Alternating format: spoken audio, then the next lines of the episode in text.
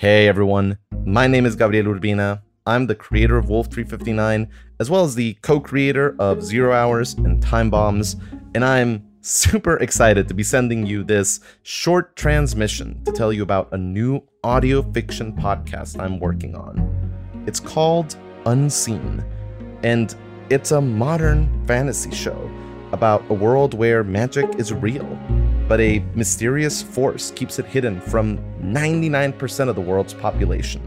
So, for the few people who can see and do magic, every day can be something of an adventure.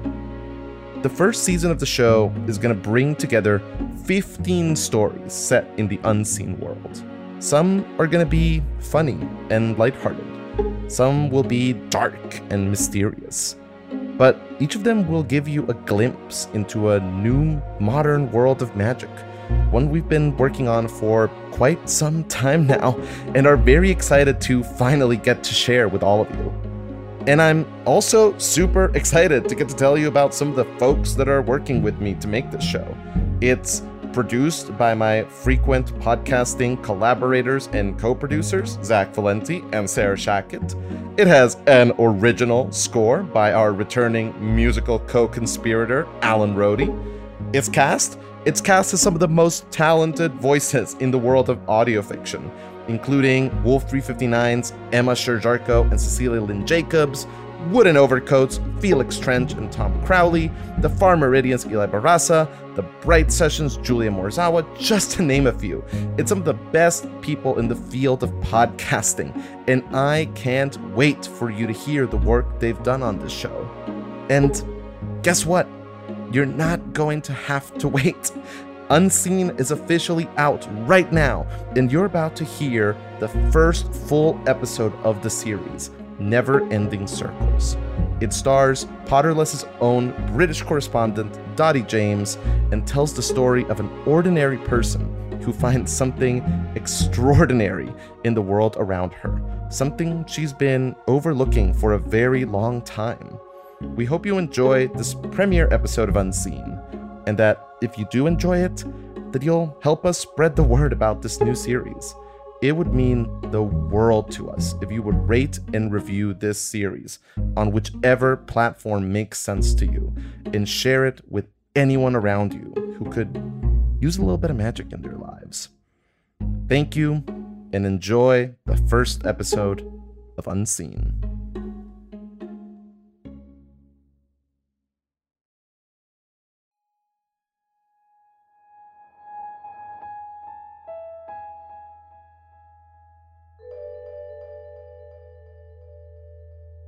Long Story Short Productions presents Unseen.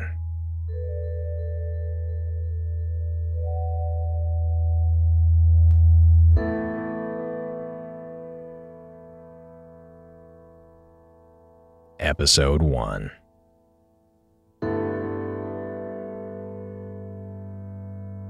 Never Ending Circles by Gabriel Urbina.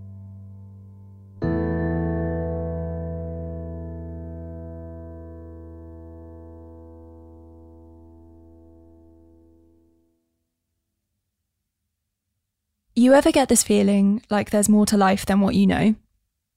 Like there has to be more out there somewhere, waiting for you to find it. There has to be more, right?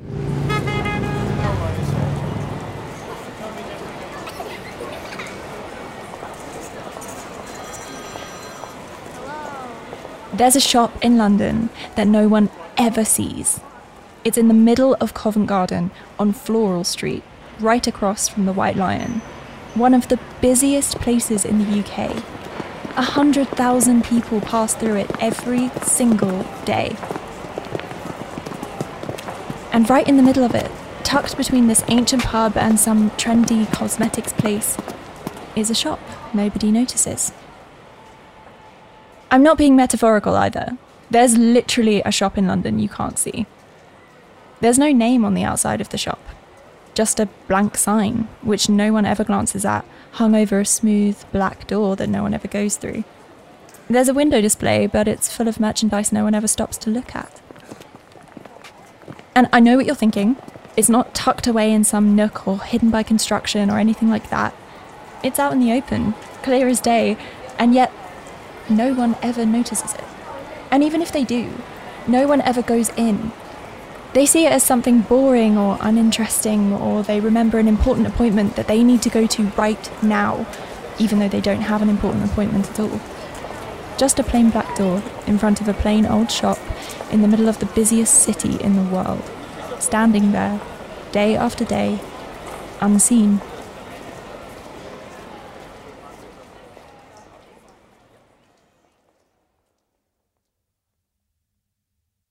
So, why doesn't anyone see this fabulous shop? It's complicated.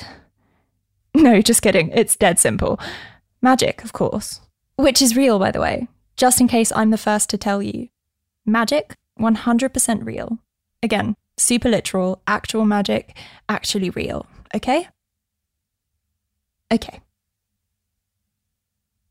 Of course, just because something is real doesn't mean it's simple. That'd be too easy. But we'll get to that in a moment.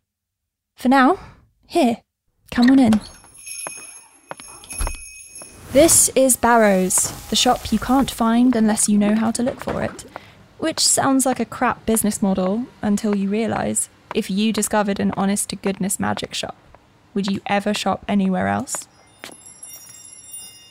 Yeah, I didn't think so. Barrows is England's, Europe's, arguably, finest provider of persuasion incantations, alchemical sundries, and wonder working supplies. All of which is just a fancy sounding way of saying we sell things that are magic, have magic, or help you do magic. It's an amazing place, actually. You step in through the door, and there are all these impossible things Things you've spent your entire life thinking can't be real, except suddenly, oh wait, there they are. Clockwork devices that fly on their own, fire lights that burn for months, old books that tell you about the real history of the world, the one we've all forgotten. Barrows is the best kept secret in London. I've been working at it for a little while now. Hmm? Oh, right, sorry. Sorry, I'm doing this a bit out of order, aren't I? Harry Winter, at your service. Well, technically, Harriet Kerin Winter. I know, right?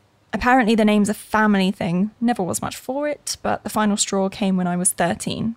Had this horrible old bag of a teacher, the kind who'd go out of her way just to make you miserable to feel like she could. She was called Harriet, and I thought, Nope. No, thank you. Harriet Kerin? That's a sad, mean old lady nobody cares about. That's not me. But Harry Winter. Hell yeah. That's me. I was born in a little town called Selsey on the English Channel. As a little girl, I used to go down to the beach and try to see all the way to the other side. On a clear day, I could almost make it out. This whole other world across the water. I went to school. I made friends, and then I lost friends over tiny things that seemed like they were the size of the whole universe. I got into fights, and I failed quizzes, and I learned maths tables and the names of the planets, and I always, always did my homework at the last possible moment. I went on long road trips with my mum, I thought she was the greatest and the worst and the smartest, most amazing, most awful woman in the world. I was right. We'd go on long holidays and crisscross the whole of this miserable, rainy, fascinating country, also Wales. I got older, went to a bigger school, studied new things. I got into reading. I got into fights, like actual proper fights, which got me into trouble. Got me a record which at the time I thought was pretty swish. I started running. I hated it. But I was going through a period of my life where I thought I had to do things I hated, so I ran. I ran to school and back home. I ran to parties and concerts and all kinds of stupid places that seemed oh so important at the time. I met new people. I had terrible drinks and said I loved them. I kissed boys who said they loved me. and I kissed girls and thought I might love them, and I kept running. I got older again, went to uni far away. It didn't stick. Moved back in with mum. I'd missed her terribly. Went to another uni, one that was much closer. It stuck a bit more. I decided I was going to make myself into a better person. I'd teach myself foreign languages. I'd read more. I'd learn about politics and have all kinds of smart opinions about things I couldn't fix. It went okay. Until it didn't. My mum moved to London, and I went with her. Met new people, made new friends, made plans, cancelled plans, lost friends. I went to films, and I laughed, and I failed to find a job. I shaved my head and instantly regretted it. I got into new music, and then I decided the new music sucked and I went back to my old music. I took lessons and looked for projects and helped my mum and kept on running in these in these never-ending circles. And I ticked days off the calendar, and every day, no matter what I did, I was always 5 minutes behind. And then one day I looked up, and I'd been alive for a quarter of a century.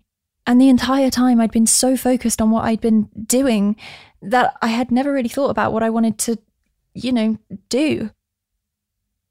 And now that I was thinking about it, I had bugger all of an idea of what I should do with myself. So I did what people do in that circumstance. It's really not a binding commitment, and it would really help out with keeping the water pure for the animals that live in the rivers nearby. I got a terrible job.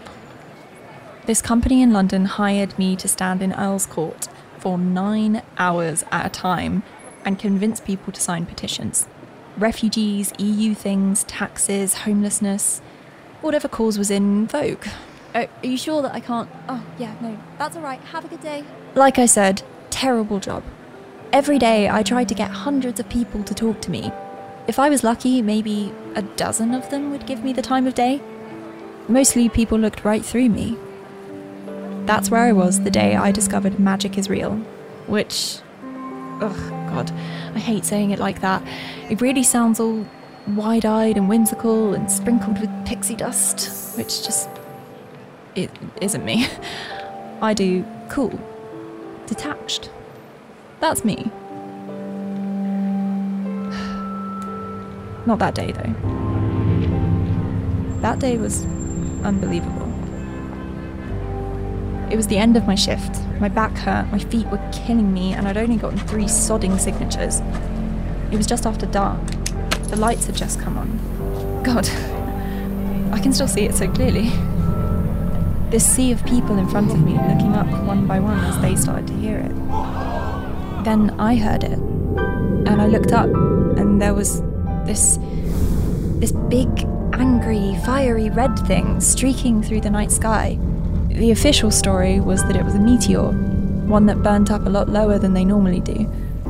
That's what everyone else on that street saw, and honestly, that's what I saw too, at first. And then it was just the strangest feeling. I remember feeling lucky for the first time in a long while, really. I was lucky to be standing in the middle of Earl's bloody court. Lucky to be looking up at the sky and seeing this.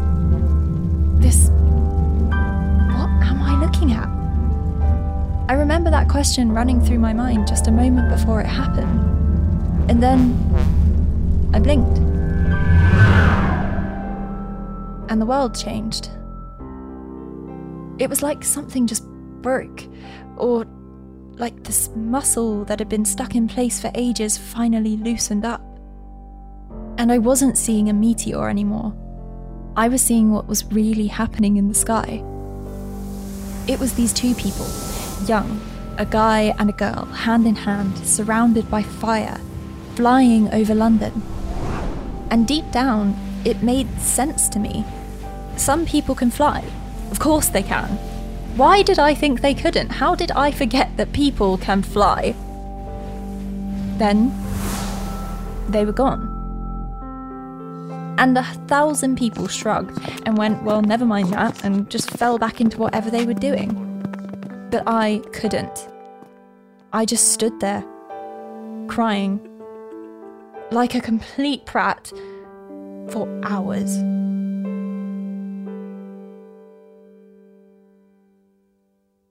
Okay, okay, enough of that. Ugh, horrible, treacly bit of history. But it really did happen. And it completely changed the way I see the world. Whatever those two people broke in my mind, it wasn't getting put back together. I could see magic now, and I started to see it everywhere. I'd see people making things fly, or making something catch fire, or making things vanish. And one day, I noticed a shop in Covent Garden, one that everyone walked by and nobody paid attention to. Except now, I could see it, and I could see the sign that was hanging off its window Help Wanted. So I got a part time job working in a magic shop, and it was the most amazing job in the world. Since only a handful of folks can even see the shop, everyone that came in was interesting or messed up in weirdly absorbing ways. No boring customers at Barrows. Everyone that came in always had something fascinating they were trying to do. They wanted to make it snow on a summer's day, or, or, or they wanted to make a memory disappear, or they were looking for a book on one of the ancient wars, the ones I'd never heard of, the ones that involved dragons. And we helped them, and they gave us money. They paid us. It was indecent. Once a week, we'd get shipments of new merchandise. Unbelievable stuff. Clocks that ran backwards or made strange things happen around them at midnight. Potions that brewed themselves, and machines that put themselves together. Supplies for recipes that I couldn't understand, and books on how to do magic I couldn't. Not yet, at least, but one day I would. I kept running, for exercise, for fun, but also because I was seeing new things. A whole new side of the world. Not quite on every street corner, but on any street corner. I made new friends. Friends who could do impossible things with the snap of a finger. And every day the word impossible meant a little less. I went out with people, men and women who could do literal magic. And as they took me out to dinner and made my appetizer dance around our plates, I thought to myself, I love them. I love them. Please, God, let me love them. I wanted to know more about magic. I wanted to know everything how it worked, where it started, why people couldn't see it. Mr. Barrow let me borrow books we didn't sell. So I committed to giving myself an education. I started reading two books a week, then one book a week, then half a book, and then I wasn't reading anymore. I started again. I stopped again. I didn't know what was wrong with me. And of course, I wanted to do magic. I was able to see it, so I should be able to do it, right? Well, I tried. And I didn't get it. And I tried again and again, and I didn't get it. I told myself I wasn't going to give up. I just needed to give it time. Just a little bit of time, and then it would be amazing. I started and stopped, and started and stopped, and started and stopped over and over again.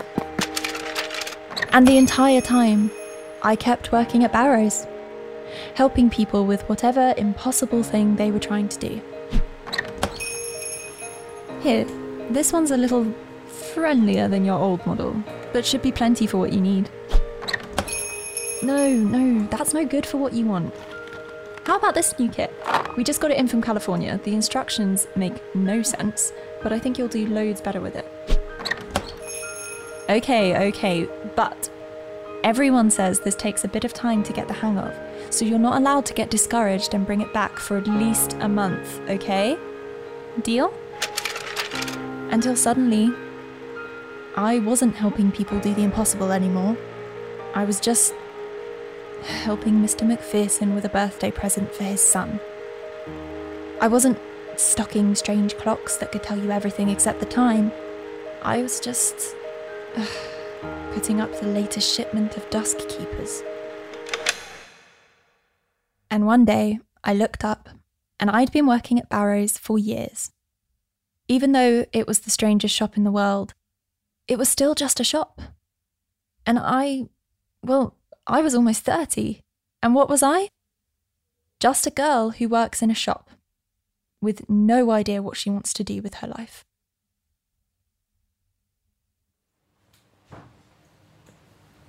One day, I was helping a customer choose between two incantation books. Look, you know what you need better than anyone, but if you want my advice, Zero is a lot easier to follow, and there was a sound behind me. It was Mr. Barrow, my boss. He gestured towards the back of the store. My office? When you get a moment? I'd always liked Mr. Barrow. He was strict but fair, and he worked longer hours than anyone at the shop, even though he owned the place.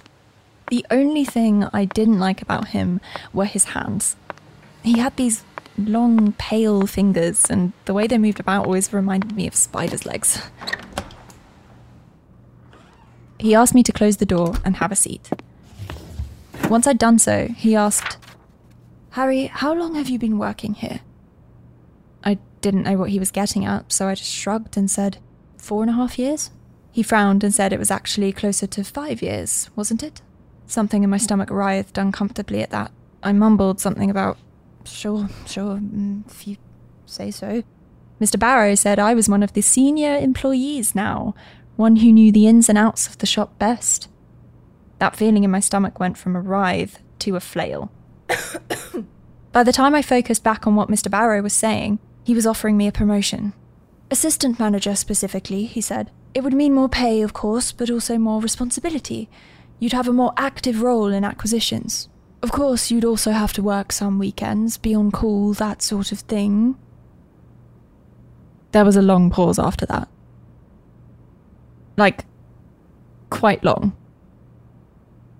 Then I realised he was waiting for me to say something. Oh, um, well, Mr. Barrow, this is this is quite a lot of I mean, it's very flattering. It's just that can I think on it for a bit and get back to you? He nodded and said, Of course, but I didn't hear whatever the rest of it was. I was out the door already.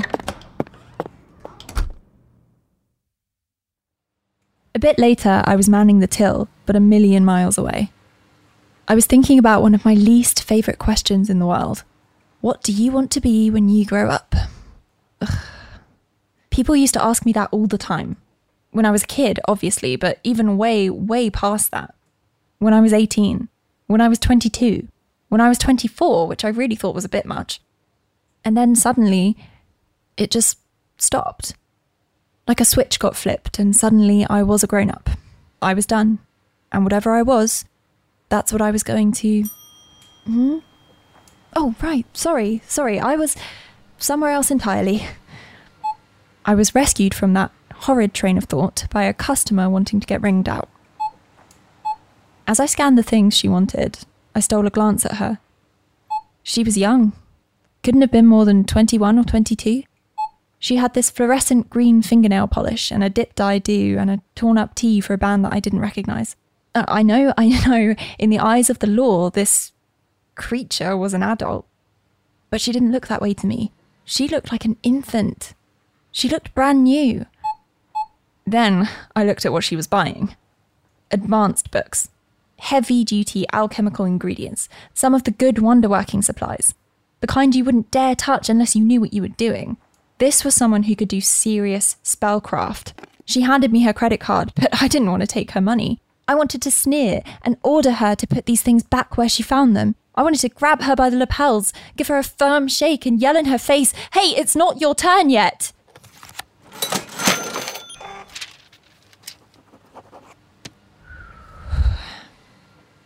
Instead, I thanked her for shopping at Barrow's put her stuff in one of the nice bags, and told her to come back soon. Here's the real problem. All my life, I've been so sure about what I don't want to be boring, drab. I don't want to get a job teaching at a school where I'll spend 40 years as a not even glorified babysitter and then retire to a little cottage and, and, and build bird feeders or something. No, that's not me.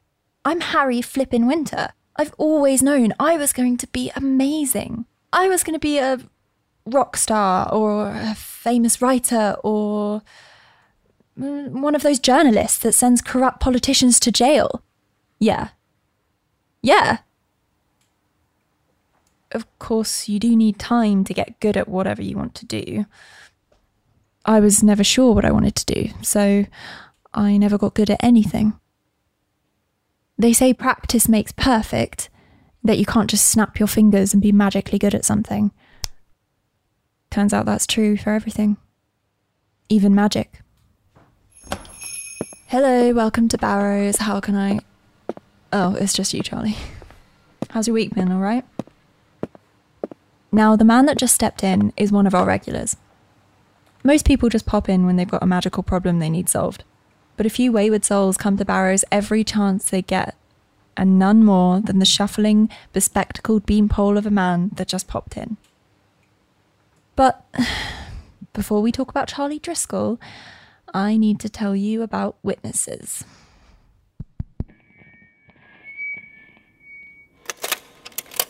Now, amongst the minority of people who know magic is real, we're generally referred to as the unseen world. Hi.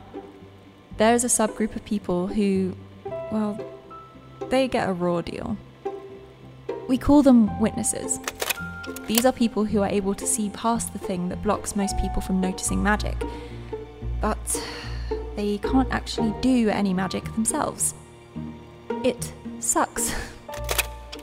We get witnesses in the shop every now and then, almost always young guys with this sad, desperate look in their eyes, and no one, no one in the world is a bigger witness than Charlie Driscoll. I met Charlie my first week at Barrows. He's been coming into the shop every Thursday without fail for years. Apparently, he'd figured out magic was real at 15. But more than 20 years later, he's never managed to do a single spell.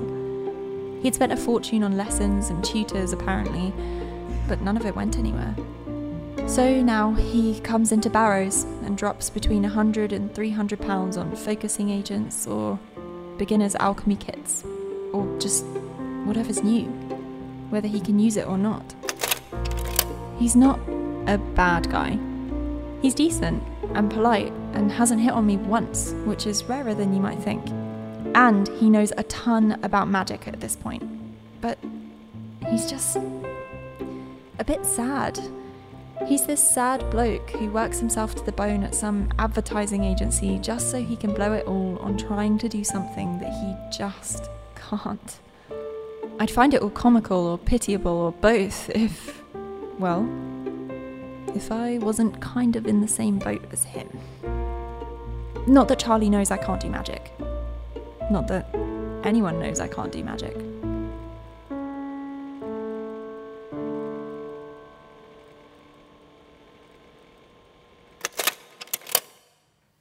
I say hi to Charlie, and he asks me how my week's been. I lie and say fine. We exchange some pleasantries for a few minutes before he zooms off in search of the augury books that have finally come in.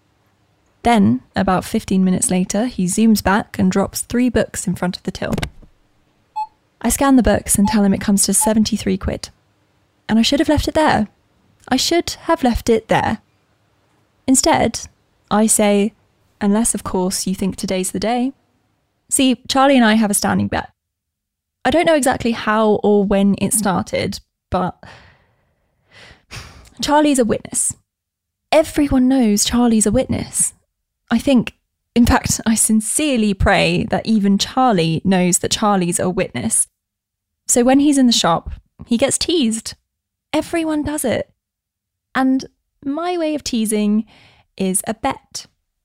Every time he buys something when I'm on shift, I go, Tell you what, Charlie, do a bit of magic. Here's a 50p coin.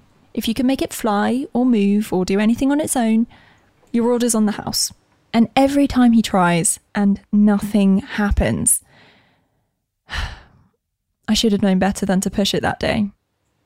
But instead. Go on then, Charlie, do a bit of magic for us.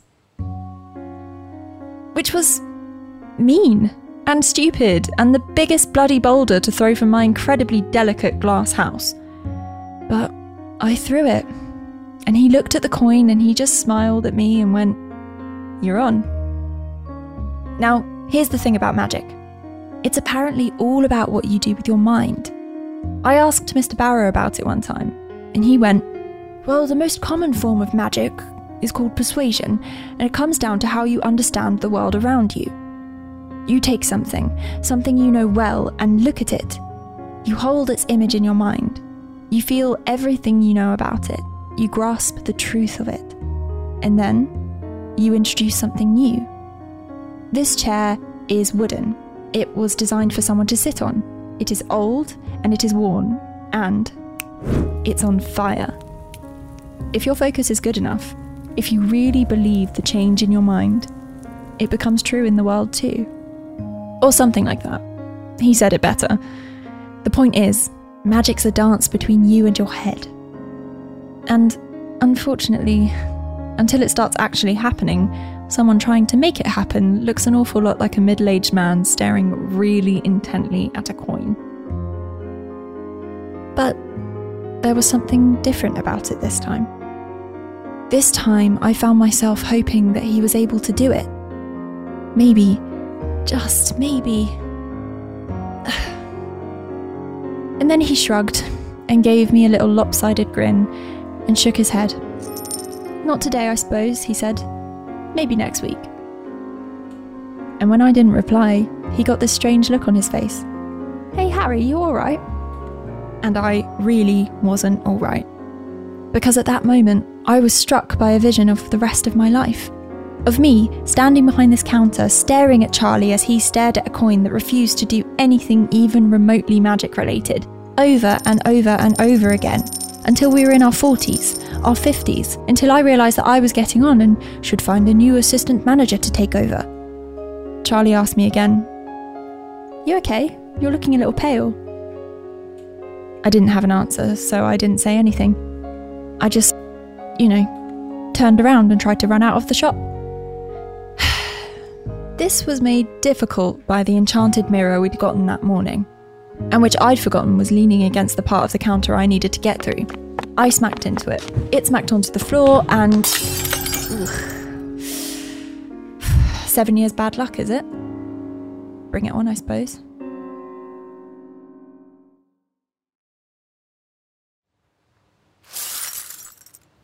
Charlie helped me clean up the glass. He even offered to pay for it so Mr. Barrow wouldn't get mad at me, which was too much. I really feel quite guilty about taking him up on the offer. As we swept up the bits of Enchanted Mirror, Charlie asked me what was wrong. I want to tell him I was just having a bad day, but for whatever reason, it slipped out, and I went, Barrows has offered me a promotion, and I don't know if I want it or not. Which made him look at me like I was mental. How is that a problem? Of course you want it. This is the greatest job in the world. And Charlie would say that. But I shake my head and tell him, no, it's just a job. A good one. But just a job. And I want to be more than a girl who works in a shop. Which, of course, makes him go, right, so what do you want to do? The silence was truly deafening. I don't know. I tell him I don't know. He just looks at me, and a funny light comes into his eyes. He asks me what time I get off work. There's something I should see. I start to wave him off. It's stupid, I don't. He interrupts and reminds me that he just paid for an £800 mirror that I just broke. So I tell him I get off at half past nine. He nods and tells me to meet him outside the shop then.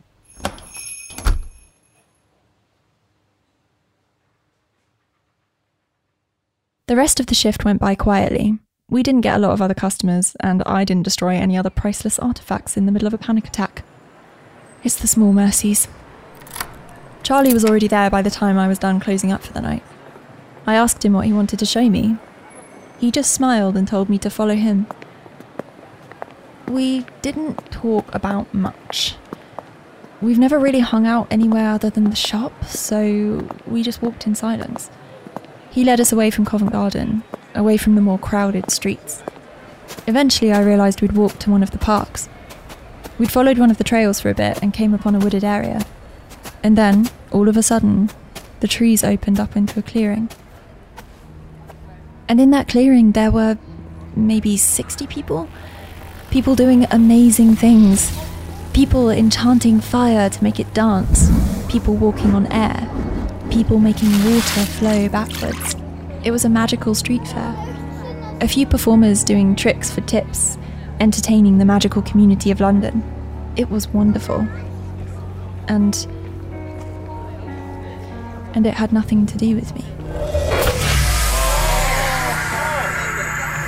Some magician that was miles better than I'd ever be flicked her wrist, and the world around her changed, and everyone around her loved it and cheered, and I wanted to die.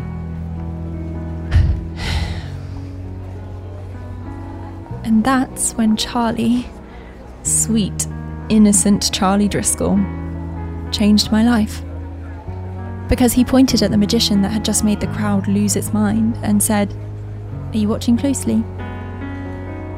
I frowned, not sure what he was getting at. I took another look, and then my jaw dropped. Because I knew that magician.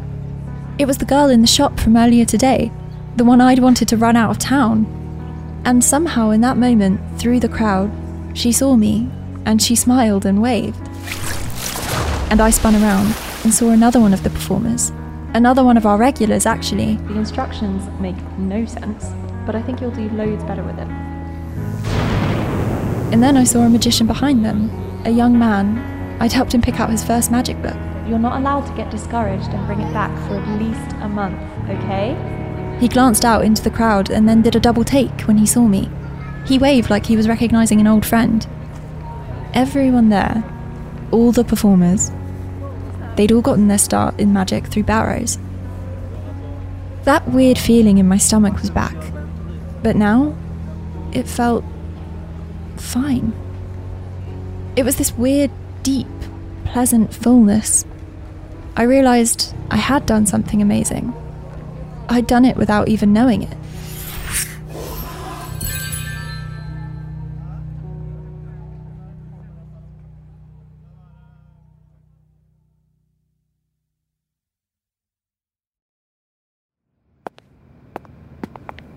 Charlie and I watched the performers for a few hours that night. I laughed, I cried, I gasped out loud a whole bunch. It was all deeply uncool and undignified. I loved it. I loved all of it. As we walked back into the city, Charlie didn't have to say a thing. I heard it all in my head. Maybe being a girl in a shop isn't the worst thing that could happen to me. Maybe one day I'll be something else. But I don't think I'm ever going to grow past what I am if I don't let myself be it first. I stopped in the middle of the street and took a deep breath. It felt like the first time I'd breathed in months. The first time oxygen reached every part of me. It was going to be okay. I was going to be okay.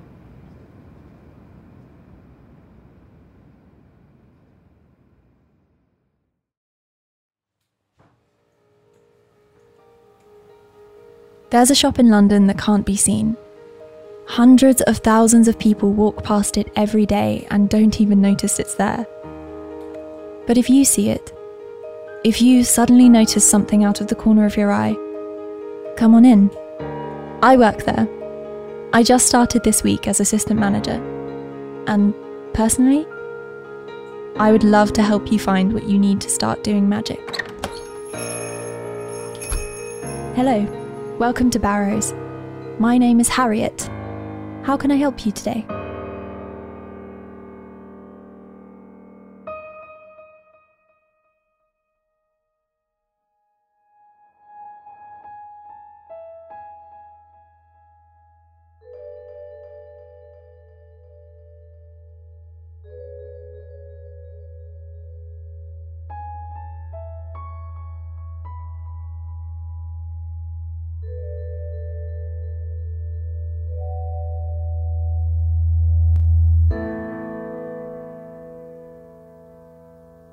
This has been Unseen by Long Story Short Productions.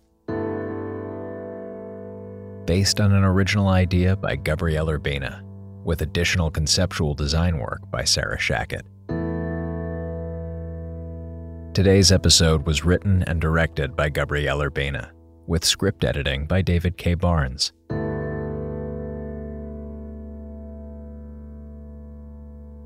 It starred Dottie James in the role of Harry Winter.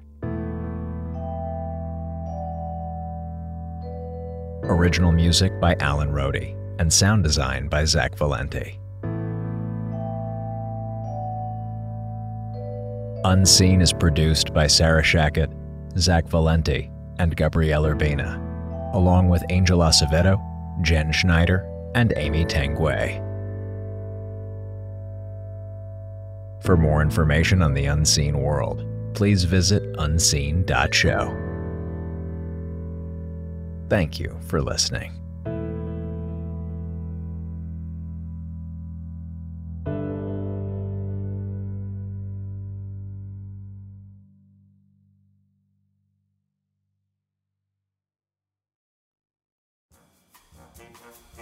You're still listening. Awesome. Hey, unseen producer Zach Valenti here with a quick ask. First, if you loved the show, we'd love to know. Please take a moment while it's still fresh to rate and review the show wherever you listen, in particular Apple Podcasts and Spotify. Second, we decided to make this series to bring a little magic into a world that we felt could really use some. 2020's been a lot, y'all please consider sharing this episode with someone or someones who brings magic to your life. You can tell them there's a message for them at the end of the episode. On behalf of whoever brought you here, thank you for being you and for being part of their life. I also wanted to shout out all 1,162 of our Kickstarter backers who made Unseen happen. If you weren't a backer but would like to support the show retroactively, visit unseen.show/support. If you ever want to say hi, we've got a contact page on our website and we're on Twitter at unseen.show. That's all for now. We'll be back next week with episode 2, Into the Dark.